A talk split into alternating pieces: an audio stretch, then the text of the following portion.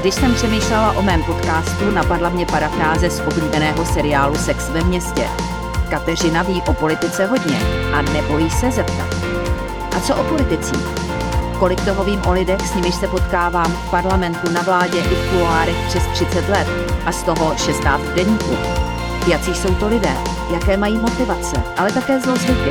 Nebo v čem je jejich kouzlo pro voliče? Tento jiný pohled se vám nyní pokusím nabídnout. Častokrát se ve veřejném prostoru objevuje otázka, proč by Putin a jeho Rusko mělo mít zájem na přepadení dalších států, jako jsou pobaltské země, eventuálně Polsko, Moldavsko. Proč by to chtěl Vladimir Vladimirovič Putin dělat? K čemu by mu to bylo?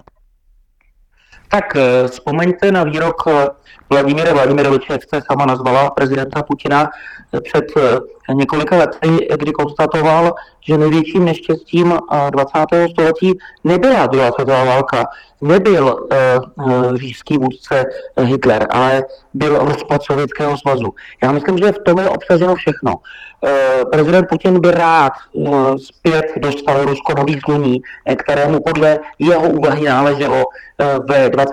století. Takže je to opravdu ta imperiální ambice stárnoucího prezidenta Putina dokázat světu, že Rusko není skomírající velmoc, ale že Rusko je jednoznačně světovou velmocí, která je schopna expandovat. A vy si myslíte, že jemu není jasné, anebo že nevěří tomu, že pokud by napadl členský stát Severoatlantické aliance, tak by to mělo drtivou odezvu a eh, zkrátka pravděpodobně by byly třeba použity i jaderné zbraně směrem na Moskvu? Ne, ne, ostatně to je i důvod, proč napadl Ukrajinu. On tomu prostě jednoduše nevěřil. On by rád použil takzvanou salámovou metodu, nebo jak by použili eh, mnozí ruští znalci metodu Malininové. To znamená postupnými kroky, odřezáváním salámu, získávat eh, vliv a území na úkor Severoatlantické aliance. On by prostě a jednoduše utočil na ty city v tom smyslu, respektive na tu geopolitickou otázku v tom smyslu, přece napadnuli Estonsko, které je velmi malé, tak bude, bude, budou Spojené státy riskovat třetí světovou válku, apo, apokalyptický jaderný konflikt s možností teoretickou zničení světa kvůli malému Estonsku, které má něco málo přes milion obyvatel? A jak si odpovídáte vy? Já si odpovídám, že díky tomu, že uh, Ukrajina uh, ve, svém, ve svém boji dodnes uspěla, tak prezident Putin si uvědomil, že ta situace není tak jednoduchá. Uh, určitě ty své plány uh, přehodnotil v tom smyslu, že kdyby Ukrajina padla, také chtěl během těch třech dnů s tím počítal, tak by určitě jsme dneska řešili Moldavsko, určitě bychom dneska řešili to pobaltí a ta situace by byla úplně jiná. Naopak došlo k tomu, že státy především východního křídla si uvědomili, co je Rusko za nebezpečí, vzpomněli si na historii, vzpomněli si na několikeré dělení Polska, na několikeré útoky ruských armád e, do, do polského státu, na likvidaci polského státu a entity jako takové a začali zbrojit. Příkladem může být e, to Polsko, tam je to strašně jednoduché. Polsko během třetí, třech až pěti let bude mít nejsilnější pozemní armádu v Evropě. Takže to je ta odpověď. A snad ještě jedna jedna, jedna zásadní myšlenka. My jsme zapomněli na jednu z velkých nočních můr prezidenta Putina. Pro prezidenta Putina bylo nepředstavitelné, že by někdy i za studené války, to znamená i za jeho předchůdců, Finsko vstoupilo do NATO. Díky vpádu na Ukrajinu se toto stalo realitou. Takže NATO je silnější než kdykoliv předtím. Když eh, vezmeme v potaz eh, slova prezidentského kandidáta eh, Donalda Trumpa, že Evropa se musí postarat když to přeložím, o své vlastní bezpečí především sama a že nemůžeme spoléhat eh, na ten eh, jaderný jiný deštník ochrany ze strany USA. Znamená to, eh, že příští desetiletí samozřejmě v důsledku agresivní ruské politiky budou ve znamení velmi intenzivního zbrojení, že budou eh, evropské zbrojovky chrlit zkrátka eh, spoustu zbraní a že také velká část rozpočtu eh, bude padat právě na vyzbrojování. Typickým příkladem je třeba nákup těch amerických stíhaček F-35. českou vládou? No, ono už se tak děje. Eh, jak jsem eh, v vaší minulé otázce zmínil to Polsko, tak to můžeme i po Baltí. Tyto státy už opravdu investují ne ony chtěné 2% z rozpočtu, co se týče zbrojení, ale v podstatě vyšší částky. Takže to východní křídlo na to si je vědomo toho velkého nebezpečí, ale ono to postupně přejde i na státy střední západní Evropy.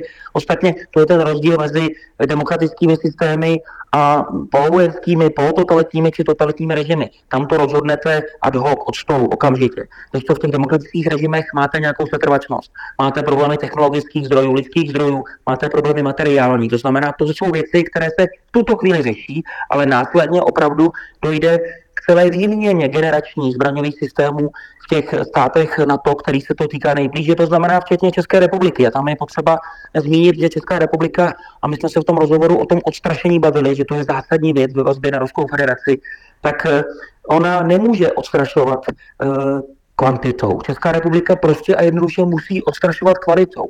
A je nepopiratelné, že právě ty letouny páté generaci toto budou úspěšně činit. Z vašeho pohledu jsou tedy kroky české vlády ministrině obrany Jany Černochové zcela v pořádku a e, mají ochránit nejenom nás, ale i budoucí generace v České republice?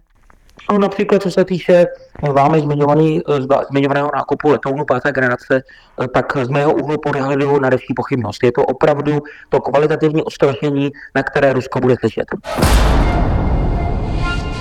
Vlastislav Bříza junior je velký sympatiák. Koluje o něm historka, která je zcela pravdivá, jak mi sám potvrdil. Kdysi byl pozván do české televize jako odborník na jaderné zbraně a mezinárodní vztahy. Předsálí ho vyzvedla produkce a odvedla ho do studia. A tam Bříza, který 20 let přednáší tuto problematiku na Fakultě sociálních věd Univerzity Karlovy, půl hodiny brilantně rozebíral obchodní bilanci České republiky – když odcházel, slušně podotkl, že byl asi pozván k jinému tématu, tak na to jen upozorňuje, aby se experta na dovoz a vývoz neptali na palebnou sílu jaderných bomb v Rusku. Když jsem se na tuto epizodu doktora Břízy ptala, rozesmál se a jen dodal, že to zase nebylo nic tak převratného, protože vystudoval i obor mezinárodní obchod na Vysoké škole ekonomické.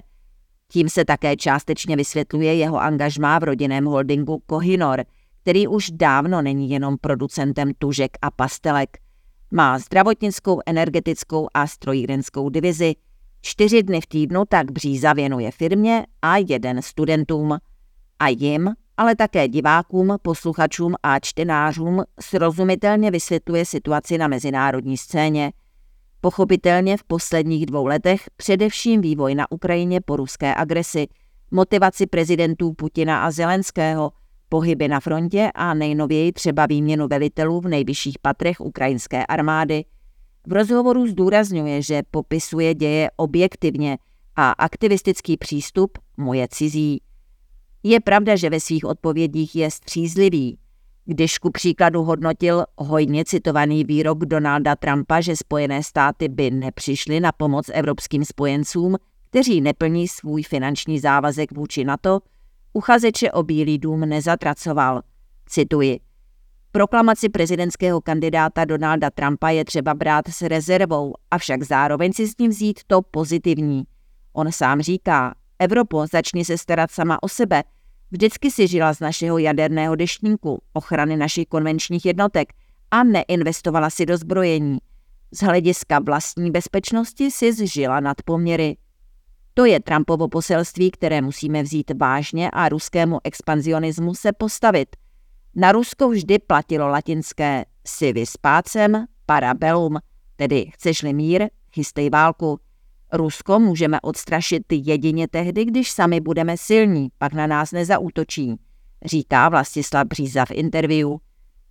Upozorňuje také na to, že mezinárodní právo žádnému státu nedovoluje napadnout cizí zemi pod záminkou ochrany menšin. Právě tím argumentoval Vladimír Putin po roce 2014, když v podstatě anektoval východní oblast Ukrajiny. Tak se vraťme do 30. let minulého století a podívejme se na sudecké Němce. To byl přece modelově stejný případ. Hitler, a toho nepřirovnávám k Putinovi, ale pouze konstatuji, hlásal, že je třeba ochránit zájmy německého obyvatelstva v Československu. To bylo podle Konráda Henleina pronásledováno, likvidováno a nebyla umožněna jeho účast na fungování státu a proto osobně žádal o pomoc kancléře Hitlera, aby situaci vyřešil.